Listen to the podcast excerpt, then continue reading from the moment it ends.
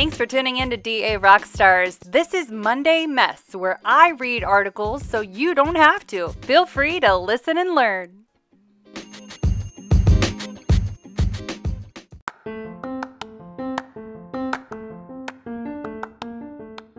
Thanks for tuning in to Monday Mess. All links to the articles read will be found in the show notes. Today's mess comes from today's RDH, written by Spring Hatfield RDH on January 27, 2022, titled Proposed Illinois Legislation Will Allow Dental Assistants to Scale. Opposition Opinion. In October of 2021, an Illinois State Dental Society lobbyist, Dave Marsh, made the claim that dental hygienists were not, quoted, medically qualified to correct your health. Well, it was a bold claim from someone who seemingly, due to his position in the Illinois Dental Association, supports the bill sent to the state legislature that would allow dental assistants to scale supragingivally on patients 19 years of age and under. I wrote an article highlighting concerns regarding public health and access to dental care in response to Dave Marsh's stance. Now, if you haven't read that article, you can get up to speed by reading it here. There's a link. The legislation filed on January 13th suggests, quote, a dental assistant who has completed specific training may perform coronal scaling. Well, in addition to this previously highlighted comment made by Marsh, he also stated, quote, it would be dangerous for hygienists to treat nursing home residents who are often elderly and sick. End quote. He cites the education level of some hygienists as an obstacle and implies the need for higher education to provide care that can improve patients' health. An insult to dental hygiene. You know, considering dental hygienists go through years of clinical and didactic coursework as well as national boards and state licensing to ensure that they're competent to treat patients one would believe they could be trusted to properly provide care to patients in a nursing home setting. Though dental hygienists with a minimum of two year associate's degree are somehow not sufficient, allowing dental assistants to treat our youngest patients without a license or a college degree is completely acceptable, essentially proposing that being 19 and under does not entitle you to the same level of care as those that are older. Only one state currently allows supragingival scaling by dental assistants. This clearly indicates that most states feel dental assistants are not trained and educated to perform such tasks. As a former dental assistant, I can assure you that in no way was I skilled enough to scale calculus off teeth in any capacity prior to clinical courses required in dental hygiene school. These bills are a slap in the face for every hygienist who put time, money, sweat, and tears into her or his education and training to become a master at a skill that many dentists themselves admittedly are incapable of performing. What is included in the specific training for dental assistants? You know, will dental assistants be taught how to recognize and report domestic violence or human trafficking, as well as identify infectious and chronic diseases that manifest in the mouth? Will they be able to discuss and explain proper brushing techniques, tobacco cessation, uh, nutritional counseling, and pharmacology regarding medications that cause oral disease? Finally, related to one of the hottest topics in dentistry today, will they be able to screen for airway issues that might contribute to sleep breathing disorders in children? so many things to go into in a dental hygiene appointment that is often overlooked by dentists because the hygienists have already managed to educate the patients on specific needs, allowing the dentist to spend minimal time discussing disease prevention and causative factors. The value of dental hygienist. Scaling is a learned skill that requires proper instrument selection and proper adaptation to avoid tissue trauma. Yet, the least important part of the dental hygiene appointment, in my opinion. While these bills focus on a mechanical task, the real value of a dental hygienist appointment is being overlooked. The knowledge, rapport, and support dental hygienists offer through emotional and cultural competence are important skills that keep patients coming back for future treatment and preventative care. Patients deserve better than on the job trained hygienist. They deserve a hygienist who understands their complex oral health needs, this is especially true for kids.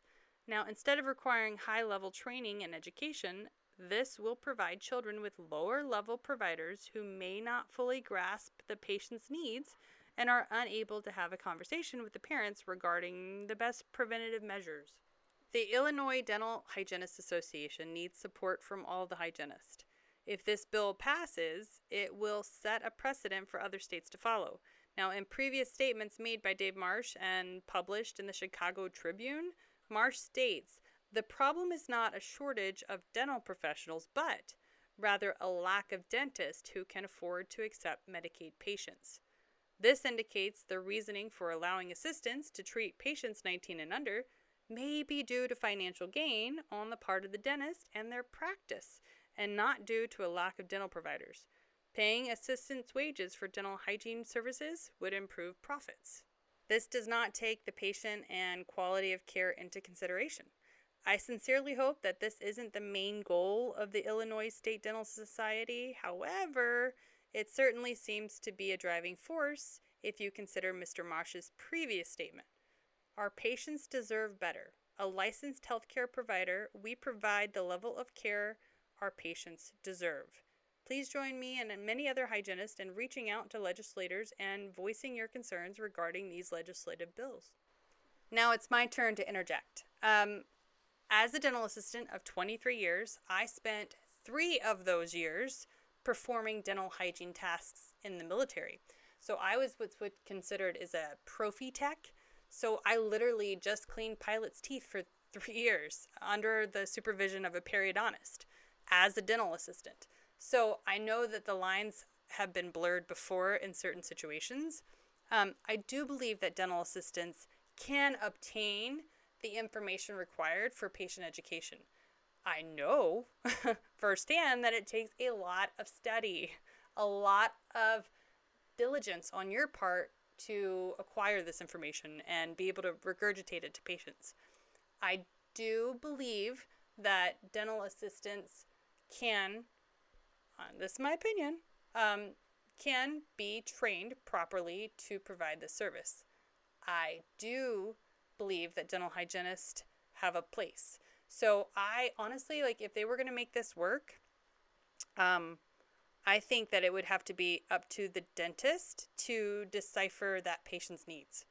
Let's say this patient just has one tiny piece of calculus, in interproximal 24 and 25 lingual, you know? Um, that would be something that they could offer the assistant to do that's properly trained, you know, especially one that, you know, has all the clinical knowledge and and discipline that it took to learn that information and educate the patient on how to avoid that buildup again. Um, I do believe that hygienists maybe could be the ones that screen it. You know, let's say the dentist. I, am just, you know, you know, you got, you guys know me, right? I'm, I'm trying to think like a uh, glass half full, right? Let's say we can't change the trajectory of these decisions, and dental assistants will be able to scale. The thing I would like to see is the hygienists need to be a part of this. You know, this is their wheelhouse, and I feel that maybe they would be the right person to screen that patient. You know, I don't know about you guys, but we I've worked in a practice where um, I was the hygiene assistant, right? So I sat the patient, took blood pressure, recorded X-rays, went over health histories. I did OHI, and then the hygienist would come in, scale, polish, prophy, complete it.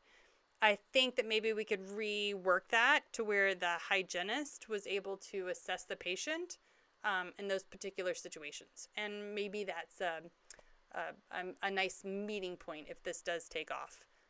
I hope for the hygienist's sakes that, that, you know, maybe this doesn't, you know, this doesn't go anywhere and, and they can keep that responsibility that they've earned. Um, so I hope I don't ruffle any feathers by saying this. Um, most of you guys are DAs a lot of you don't want to scale. You're like, nope, I don't get paid enough to do that. I get that. It's stressful. Um, there's a lot of you who want more. You want more responsibilities that, you know, could eventually lead to an increase in pay. I get that too. Uh, a lot of you guys want to be a dental hygienist, and this would certainly throw either a curve or a blessing in your way, right? To be able to have some of these skills built up with the the tactical skills of removing calculus prior to going to hygiene school so that you kind of have like a an advantage um, but I, I also see it as like you know i was to go back to hygiene school spend that money time and effort And then here they are trying to pass these rules where, um, you know, under the age of 19, I can do it as I am. Um, it takes some of the, um, I don't know the words I'm looking for. It takes some of the shine off of the, I don't, you know, you guys know what I mean, right? Anywho, that's my stance. Um, this is how we look at it.